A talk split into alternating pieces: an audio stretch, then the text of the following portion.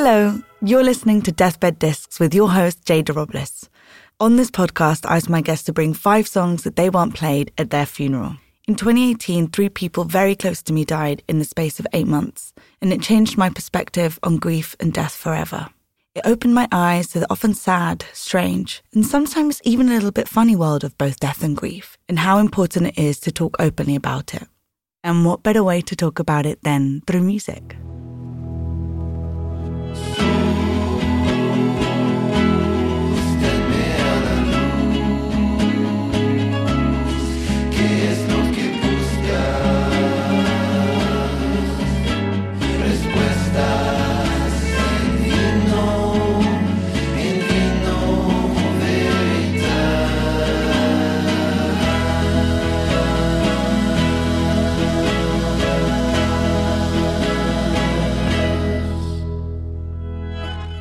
Welcome to Deathbed Discs. Today I'm joined by the wonderful Felicity Warner, founder of the global soul midwives movement, who's worked with the dying for more than 25 years. In 2010, she was named Woman of the Year for her work in palliative care, and in 2017, she was named End of Life Doula of the Year, as well as Most Inspirational Woman. Felicity led the Soul Midwives course that I trained in, and I am beyond honored and excited to get to talk to her today. Welcome, Felicity. Oh, Jade, gosh. Um, thank you so much for inviting me. I'm absolutely thrilled and I'm looking forward to this very much. Oh, I'm so happy to have you here. Honestly, it's so nice to be able to talk to you and what an intro and what an amazing just career that you have in in palliative care in, in end of life in working with the dying um working with life essentially and it's honestly such a treat to get to talk to you and to hear the way that you approach all of these topics. So thank you. Oh, well, Jade, again, I mean, it always feels a bit weird um, for me hearing someone recite all that because um, for me, I always end every day almost feeling, gosh, I didn't quite do enough today. You know, I wish, I wish there'd been a bit more time to do more. And, and, um, I don't really think backwards very much. So, um, I feel quite sort of, um, it, it gives me quite a, a, weird feeling in my heart hearing all that, but thank you. and I, I, don't think I deserve thank it you. at all. But all that well, that's praise, not but, true at all. Well, we'll, we'll um, agree to differ. it's um it's so interesting sort of like the world that I've been put into with soul midwifery. And I think just to start off, I think for those that don't know what soul midwifery is or what soul midwives do, would you mind just briefly explaining the work? Absolutely.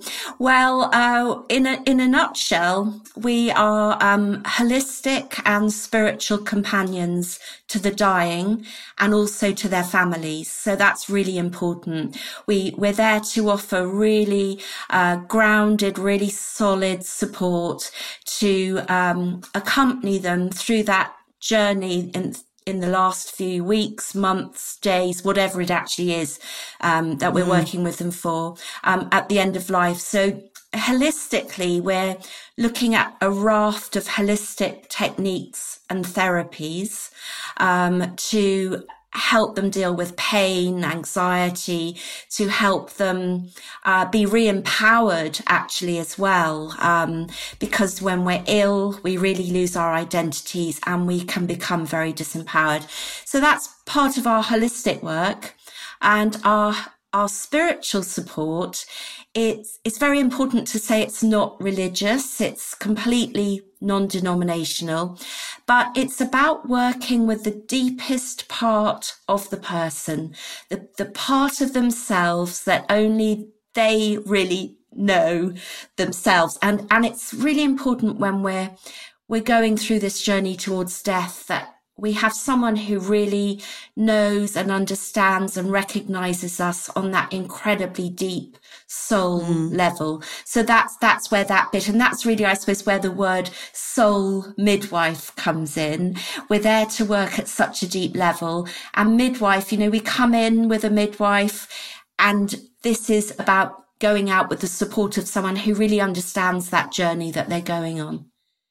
Mm. I have so many questions that are going to come up um, throughout this um, this this session that we have together. Um, and one thing that I think I'm thinking about right now is the fact that you're always helping so many other people.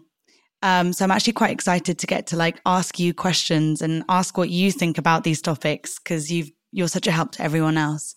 So I wanted to start with my first question, Felicity. Have you ever thought about your funeral before? Yes. Oh, I have. I mean, I would imagine, I would imagine so. but I, but I don't think I've, I, I genuinely haven't ever asked you before. So this is it. Oh, yeah, no, that's a great question. Oh, yes. I mean, I, I suppose one of the ways it a blessing or a curse in the work I do, I'm not sure, but I, I do get a blessing, a blessing, a blessing. Let's, we will say it's a blessing, definitely. is, is that I really do get to be able to reflect and think about my own death quite a mm. lot. And it's interesting because I'm, I'm, working with this all day, every day. It could be very easy for me to slip into a place of thinking, well, that's for other people, but it's not for me. But of course, you can't be like that. You have to have your authentic kind of feeling still about what's going to happen to yourself ultimately. So I do think about that. And so I, I have got some real ideas about what I would really like uh, for my funeral. Um, and, and it would take ages to probably tell you them all because I, you know, I get quite excited thinking about it really. It's, it's quite a creative kind of exercise. But um, well, there's so many things to think about as well. Yeah, there are. There's I a mean, lot of things. It's there are a huge amount of things. You know, it's like you know how, and I, I guess this is the soul midwife speaking as well. Is I almost want to support my loved ones through the experience of saying goodbye to me. So mm. I, I, think about that a lot, but there are some really personal things as well. Like I, when I was in my twenties, I was really into making patchwork quilts and I got really into using little tiny bits of fabric from my own dresses and then my kids' dresses as they were growing up. And I've got one patchwork quilt, quilt I made and I, that is one thing that's really important. I have to be wrapped in that. I don't want a shroud. I've got to have my patchwork quilt. So, you know, straight mm, away, nice. that, that is a big thing that's really important to me. um, that's yeah. so important as well to be able to like, um, obviously of course you work in you work in this in this field and, and as you said you've been able to think about it so much but i think you know part of having these conversations and with deathbed discs especially as well and and and other conversations i have with other people is also about you know there's a lot of the time people don't ever really get to lay out their wishes as such you know and really tell their loved ones what they want or what they need or what you know if they would like for example the patchwork or if they'd like to be buried with specific things or um you know whatever their kind of their their wishes are. And i think it's so important that we start to have these conversations so that people can really begin, you know, to think about these things in life, not just when you're at the end of life, but like in life when you're still super fresh and you can talk about it as, as much as it's so, you know, um, for a lot of people, it brings so much pain, doesn't it? It does. You know, people are so squeamish. They think if they're going to talk about their own death, that suddenly round the corner, this great big bus is going to come and run them over. You know, they've got this superstitious feeling. It's like, a, it's like it's a curse talking about death curse. on yourself. Don't talk about it because it might bring it on. But, but you know, of course, if we can really get people having these conversations, like you said, when they're fresh, when they're still feeling really well, this is such a benefit, not only to them, but to all the people around them. And one of the jobs again as a soul midwife is to really try and encourage people to think and i want to say think outside the box but that almost that's a pun isn't it but to really think about what would be important, what's really meaningful for them um, in mm. thinking about their own death, because we will all have our own different views about this. And there is no one size fits all experience. You know, what Definitely. is really important for me would not necessarily be important for you. So mm. the more we can be talking about what's important to us in achieving a good death, the better it, it all becomes for everybody. Yeah. That's so true. And I'm so happy that we get to talk about these things now. So what's your first song that you would like played at your funeral? And please tell us why you've chosen it. Okay. Well, my family and friends, when they hear this choice, will say, Oh no, it would have to be, wouldn't it? but um, the the thing is that um, I've chosen "You've Got a Friend." It's James Taylor. All throughout my life, I've I've been a secret closet singer songwriter, and if I hadn't become a songwriter, really, oh yes, I mean, I oh my god, I love that. so, like age fourteen, I had the a big great coat and a guitar and I just played songs all the time. So James Taylor's my alter ego actually. And I love this song because it's one that I have sung and sung and sung myself. Obviously it's not my song, but I, I just love the actual song. And it's really poignant for me, um, because in soul midwifery, the people that we are working with, the people we're supporting, we call them our friends mm. rather than patients or clients, which never felt quite right.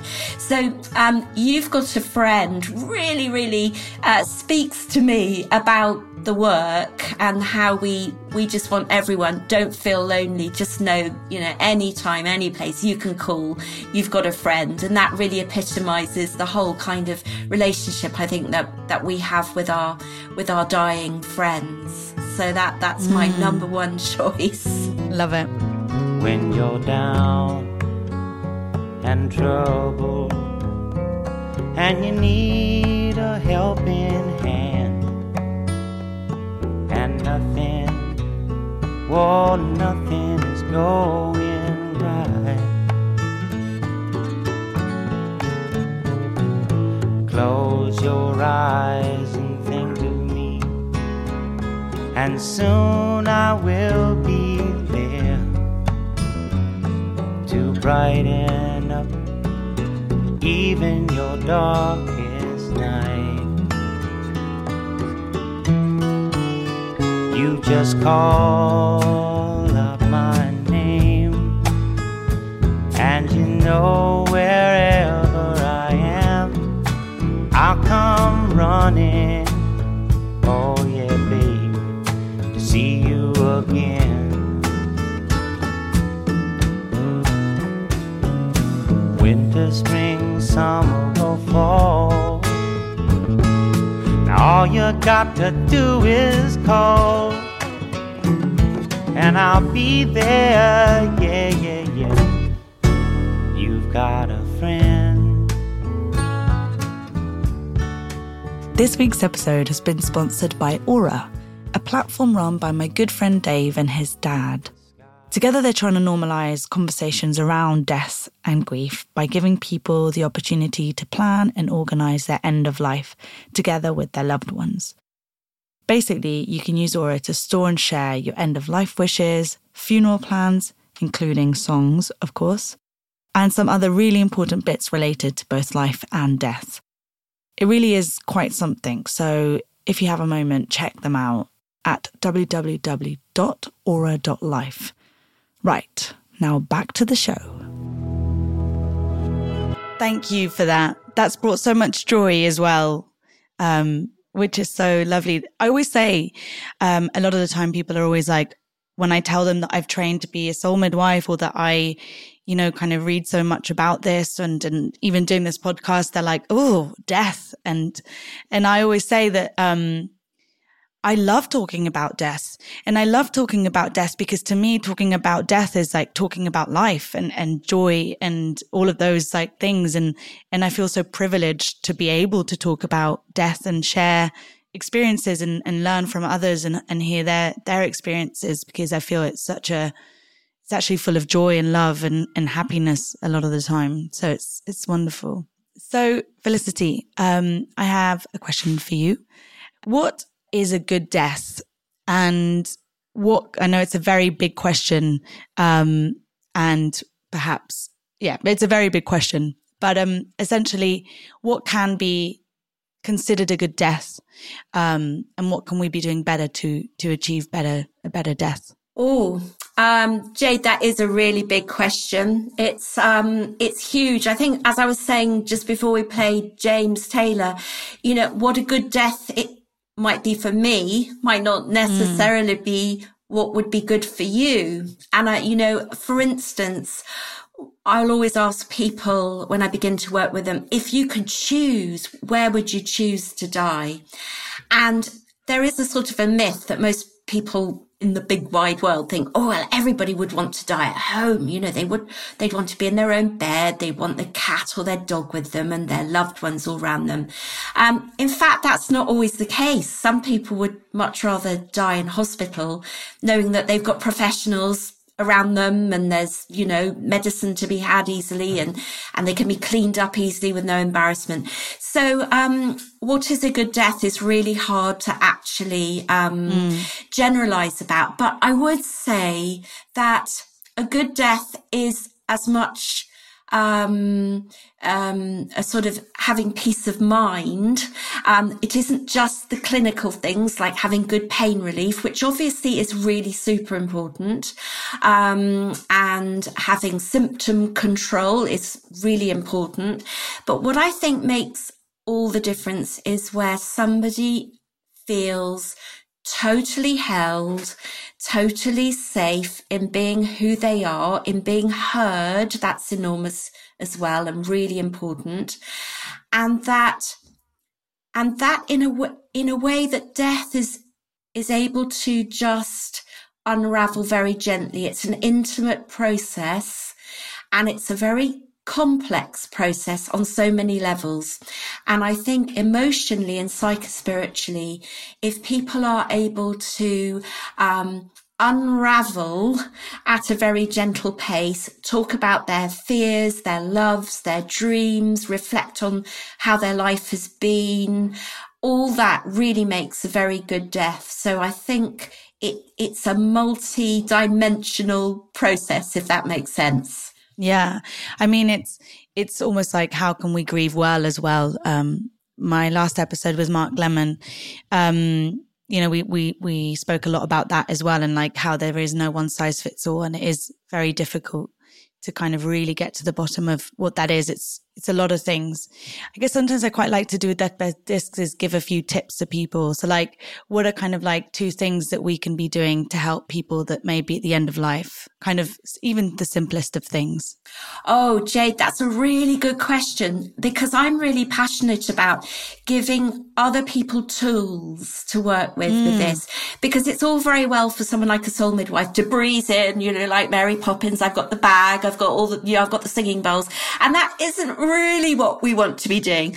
So yeah. if we can teach the loved ones, the other people who are gathered, a few simple tips, that is really, that's cool. That's really mm. giving some help. So the number one tip I would really say is if you're with a dying person is immediately slow right down, slow your movements down, slow your speaking down and just consciously come down mm. several levels. That's really, it's, it's easy, but it makes a huge difference.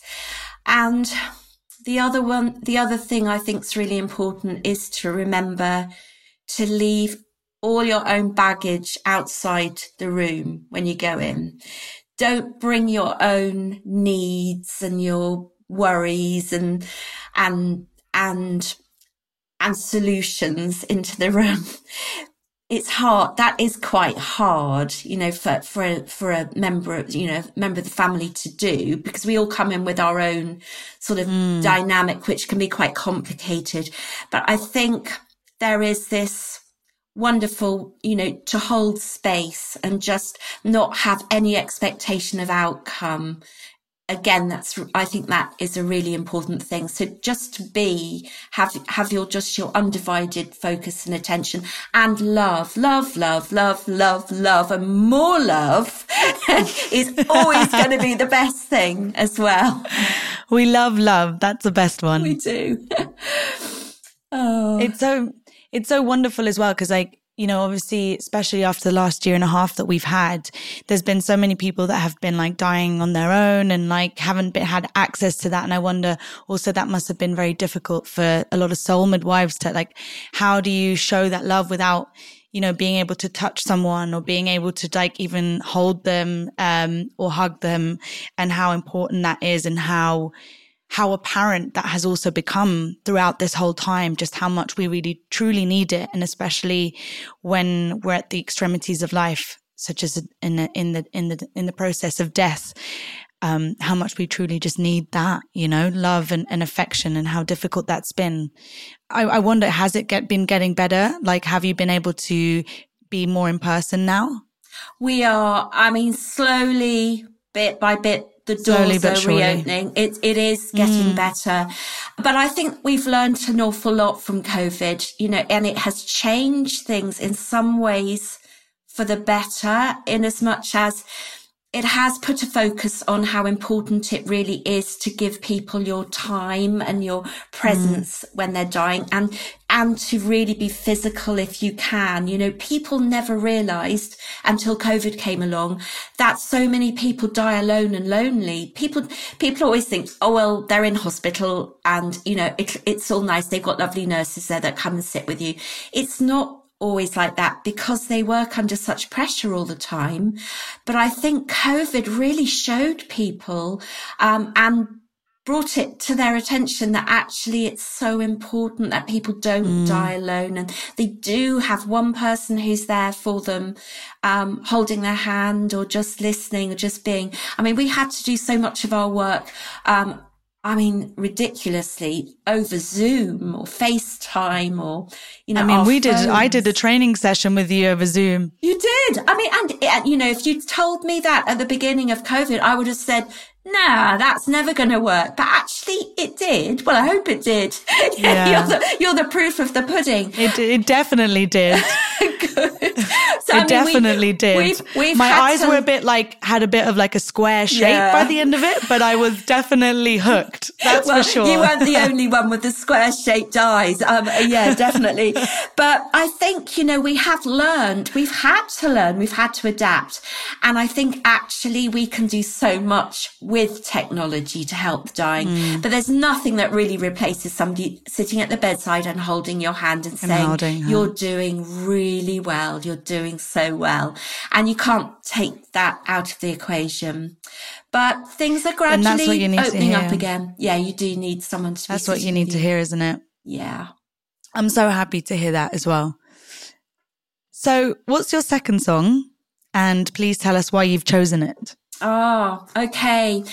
Um, my second song um, is a song that probably won't be that familiar to other people. I, again, I hadn't thought about this, but it's taking me back to my my other sort of period in my life where I I just loved singing and, and music so much. Um, it's called May Morning Dew, and um, I love it sung by Dolores Keane. She's got a very uh, quite a raw um, sort of um, I, I hope she wouldn't be offended, but a kind of a real kind of tinker's voice, which has such beauty and, and, and authenticity in it. Um, it's a song of yearning and love. It's about an old cottage in Ireland that has a story written in its stones and it's about the people who've lived there. I, I've chosen this because I, I, I work very deeply with people when they're dying. I, I cannot have a casual relationship with them. They are too important to me. I want to work with their soul. I want to really, really honor that person. Mm. Um, and when I first heard this song, I mean, I think my heart stopped and my, my breath stopped. I just went, Oh, that is so, so, so, so gut movingly, exquisitely wonderful. And it it almost felt like my soul was singing it. And so whenever I hear it, it kind of takes me back to that. That's that's the feeling, that's the place where I want to be with someone that I'm working with. So mm. I've chosen it for that. Um, and I, I, I love it so much. Uh, well, I love it as well. I can't hear enough of it. So there we go.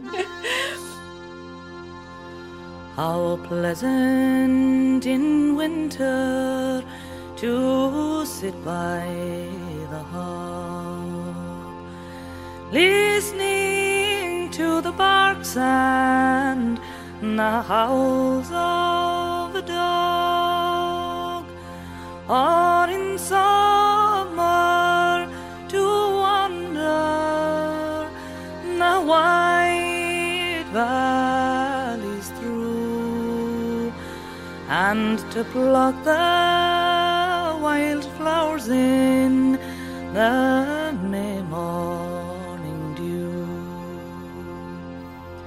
Summer is coming, oh, summer is here.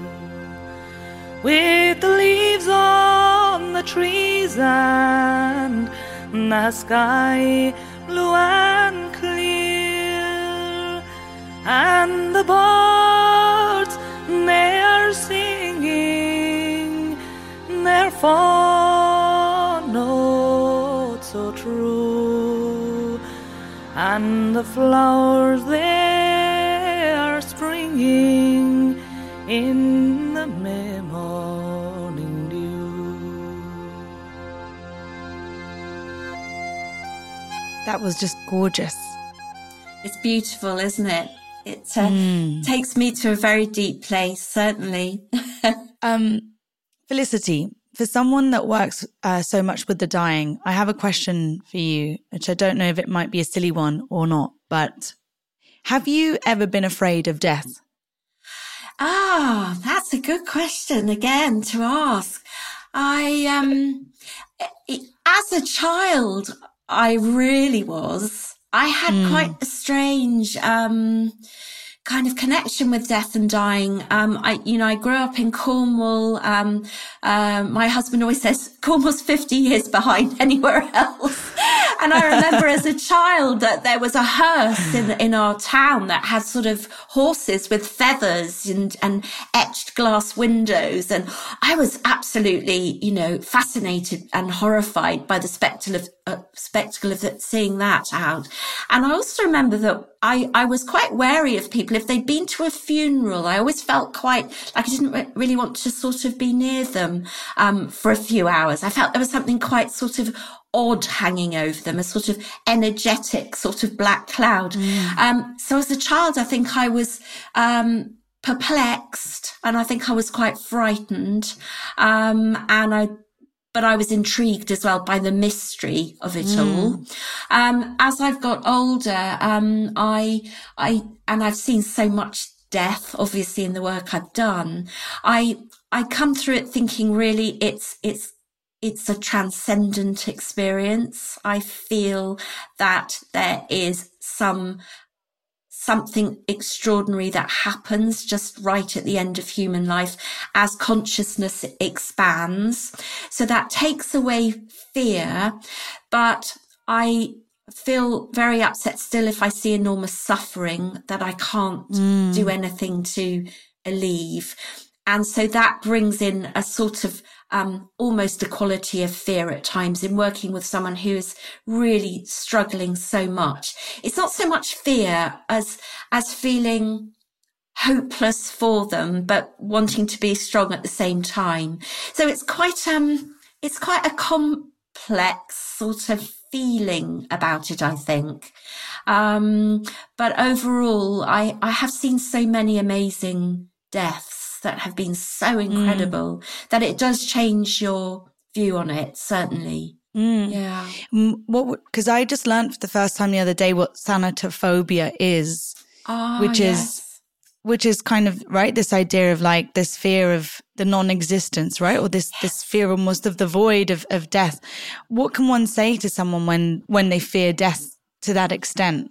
Oh, well, you see, I love this because I, I've got, I've got a few tools that I can really come out with. So Yeah. immediately I think, oh, okay, fine. So, I mean, I, I mean, obviously none of these tools work for everybody, but, um, I think that fear of the black hole, the fear of the void Yeah. is terrifying for people. So one of the tools I would use is to use a creative visualization with them, leading them through, I mean, an imaginary place, um, a lovely garden or a beach or beautiful woods to a place that they will walk through as they go towards death, but then to imagine a beautiful place that they can rest mm. in once they have died.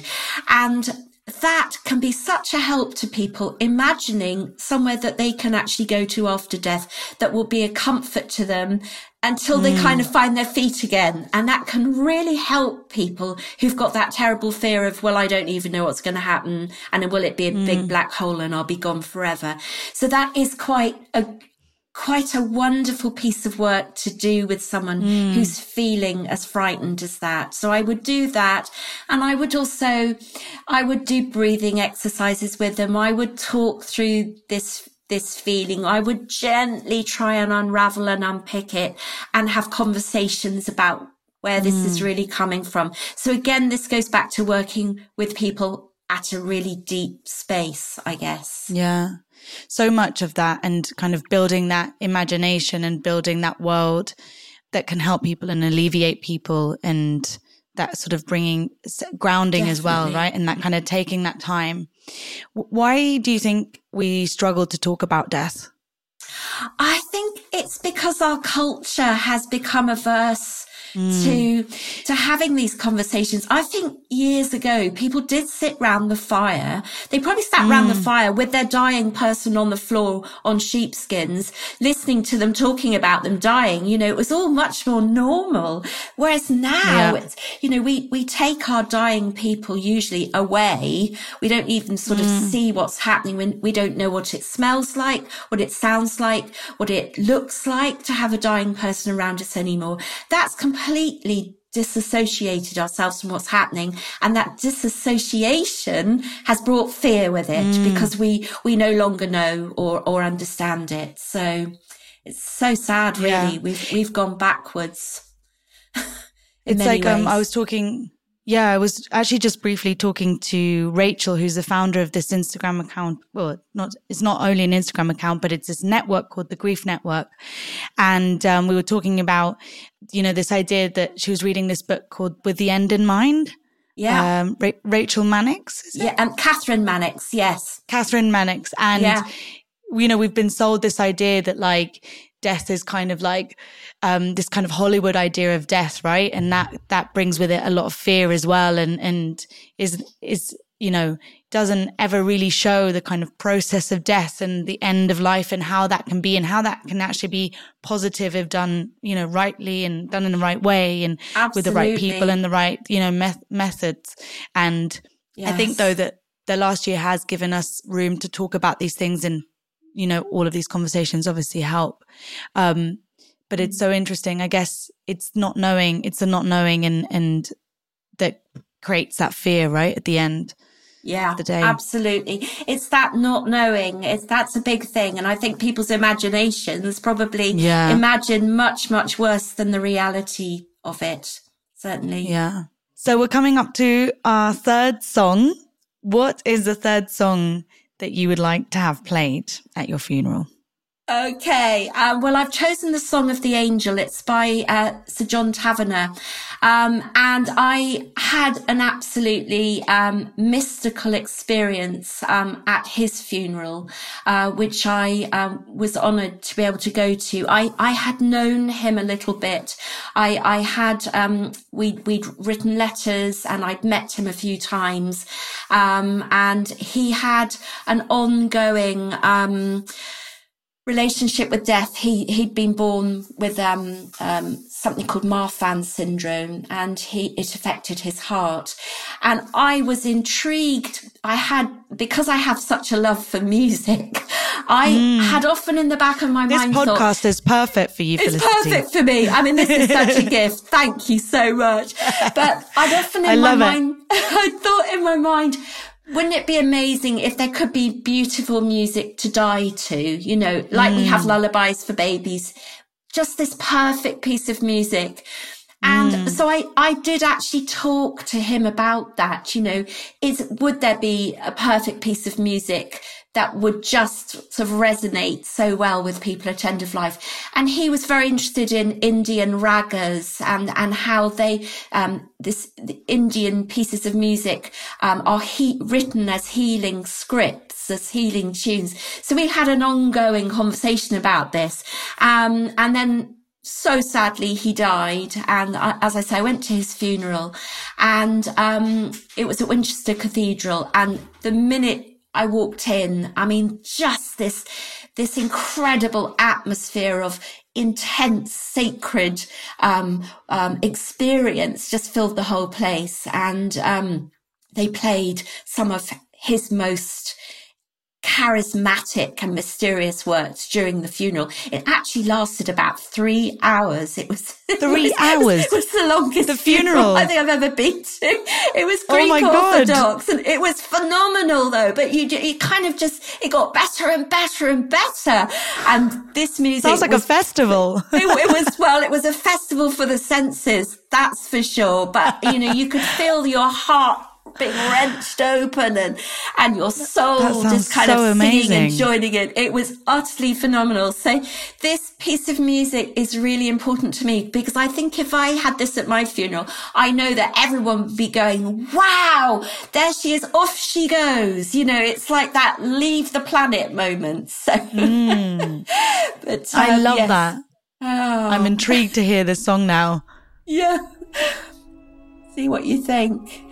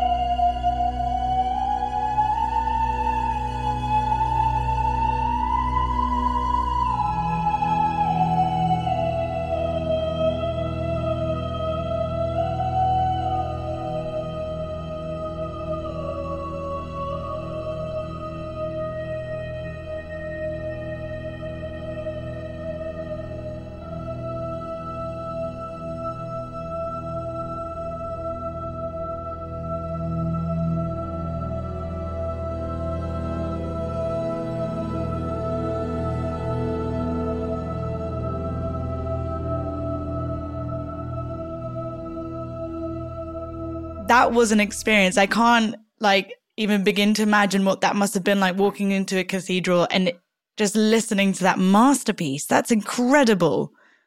Beautiful. Thank you for bringing was. that. This is why I love doing this podcast because you get to hear like the most incredible songs. Um, and it's such a joy. Well, for me, it's a joy. yeah. Um, at your funeral, would you, is there anything like special that you'd have at your funeral? Yeah. Oh, absolutely. I mean, I'm really getting warmed up now because I, I probably, you know, I probably have a, have my own three hour concert. I was going to say, that, would you have a three hour yeah, one too? that might just I feel like you'd enough. have to. With me and the the patchwork quilt and and and the and and the full choir, of course, you know, and a and a symphony orchestra, of course. But so there is there is a piece that I think I would have to have. Again, it's a bit like my signature tune, like James Taylor is, but but this piece that I'm just going to talk about now is Spiegel im Spiegel. It's by Arvo Pärt.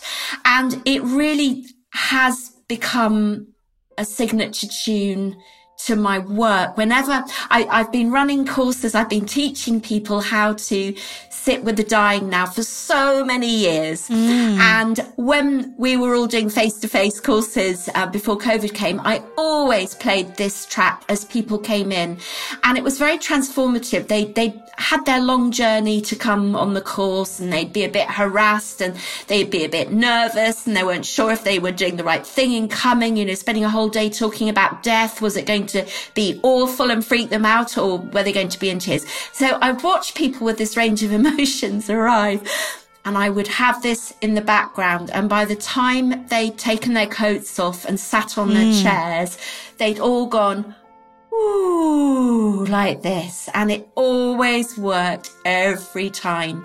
And in fact, it has another sort of significance. It is music that I have used to vigil for people at end of life with. Um, it's beautiful music because it's quite hypnotic. It's very um, sort of symmetrical. It's it really personifies a sacred mystery. It's very ethereal. It's very beautiful. So I'd love to share that with you. And I would definitely have to have that one at my funeral. Amazing. Well, I think we should listen to it. Great.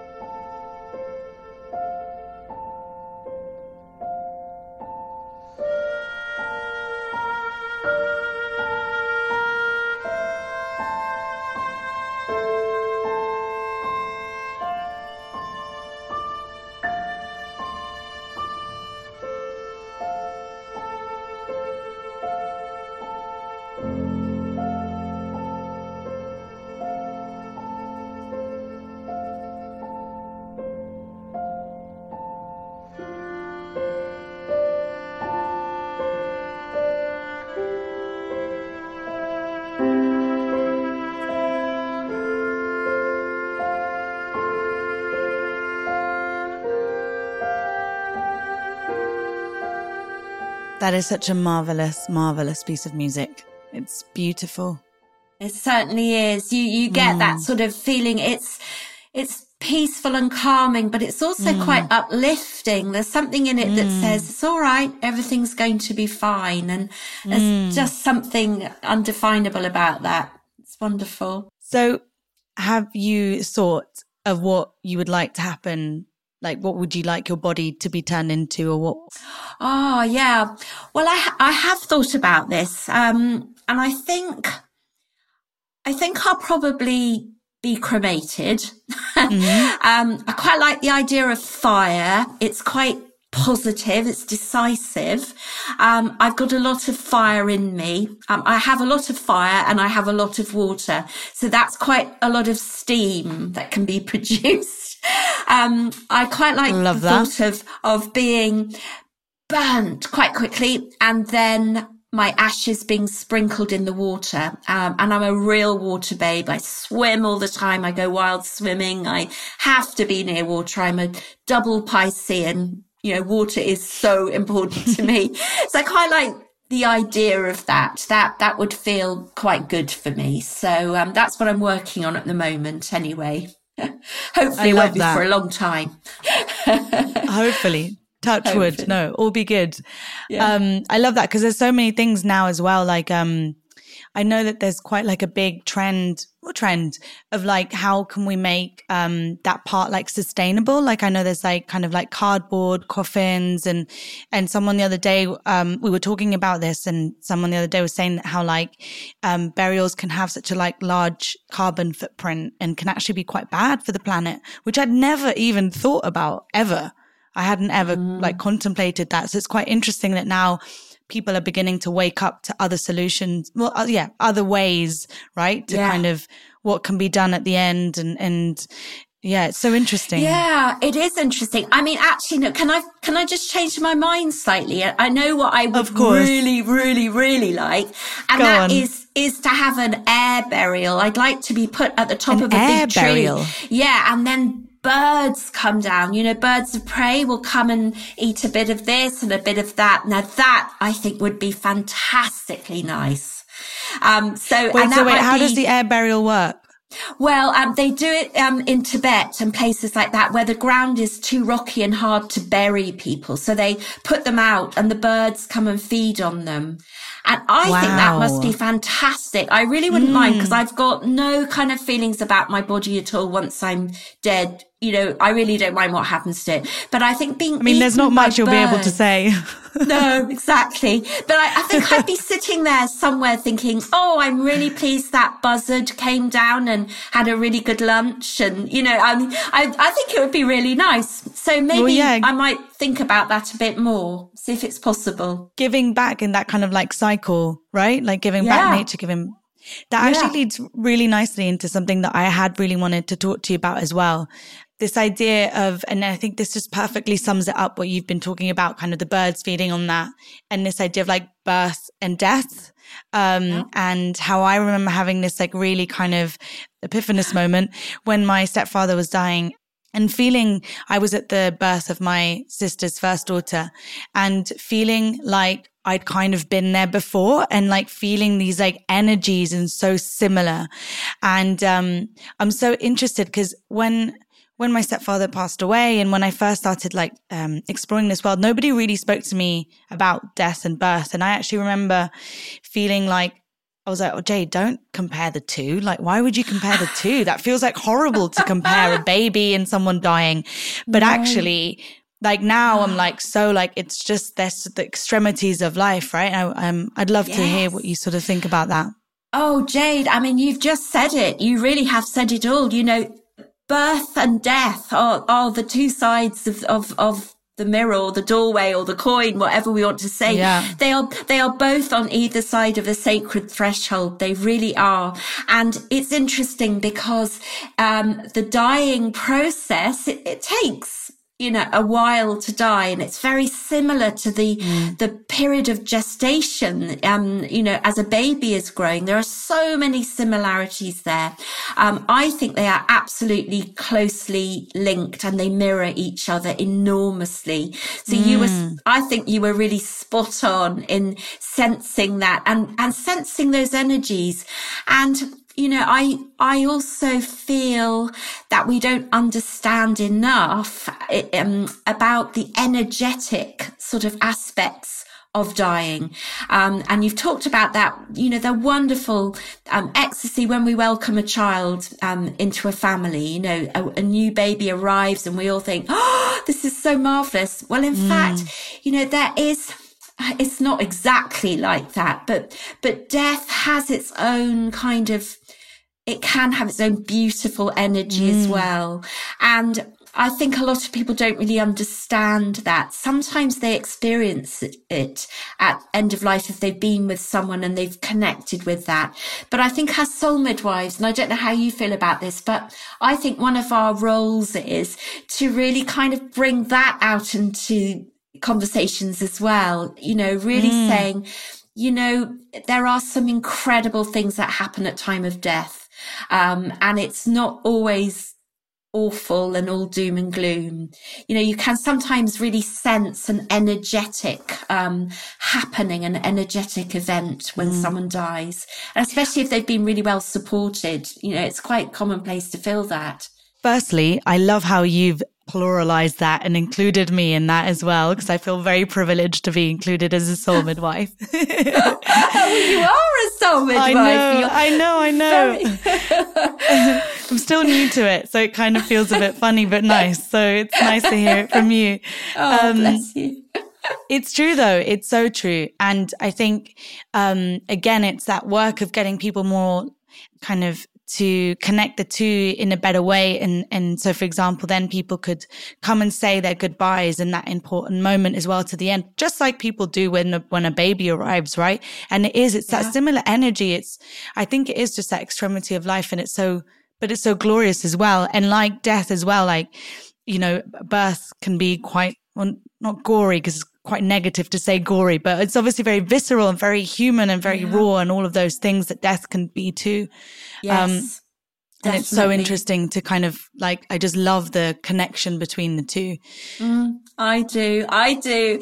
Um, I was so lucky. I, I have some grandchildren and, um, we have a, a little boy who was born just eight weeks ago and the oh, pleasure, oh, congratulations. the pleasure for me in, in holding this gorgeous little newborn who's full of this sort of energy of life. Um, you know, it's, it's such a wonderful thing. Yeah. Um, so yeah, no, I mean, the whole of life fascinates me and intrigues me and has me in its spell. You know, it just, it does. Completely Absolutely. hooked. Yeah, totally. so, as much as I'd love to keep talking to you, we are coming to the end of Deathbed Discs. So, I'd love to know what your last song is and why you've chosen it today. Okay, well, it's Don't Worry be happy.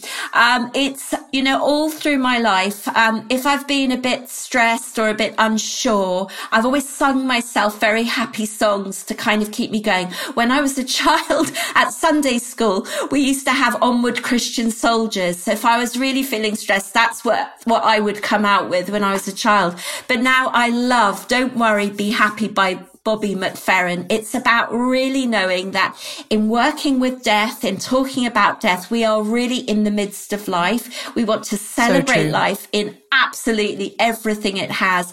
And we want to live our life until the very last moment, squeeze that last drop out and never forget don't, don't worry, be happy. And I think if we can just be with that, that really kind of takes us through the whole thing. I so love it. I love it.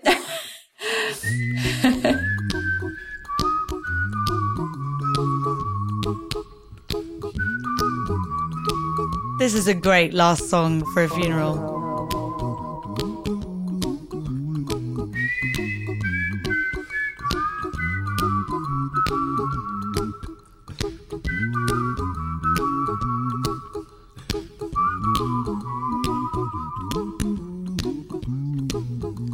Here's a little song I wrote. You might want to sing it note for note. Don't worry. Be happy. In every life we have some trouble. But when you worry, you make it double. Don't worry. Be happy. Don't worry. Be happy now.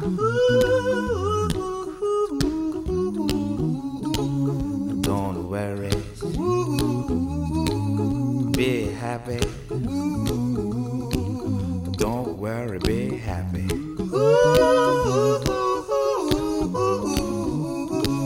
Don't worry.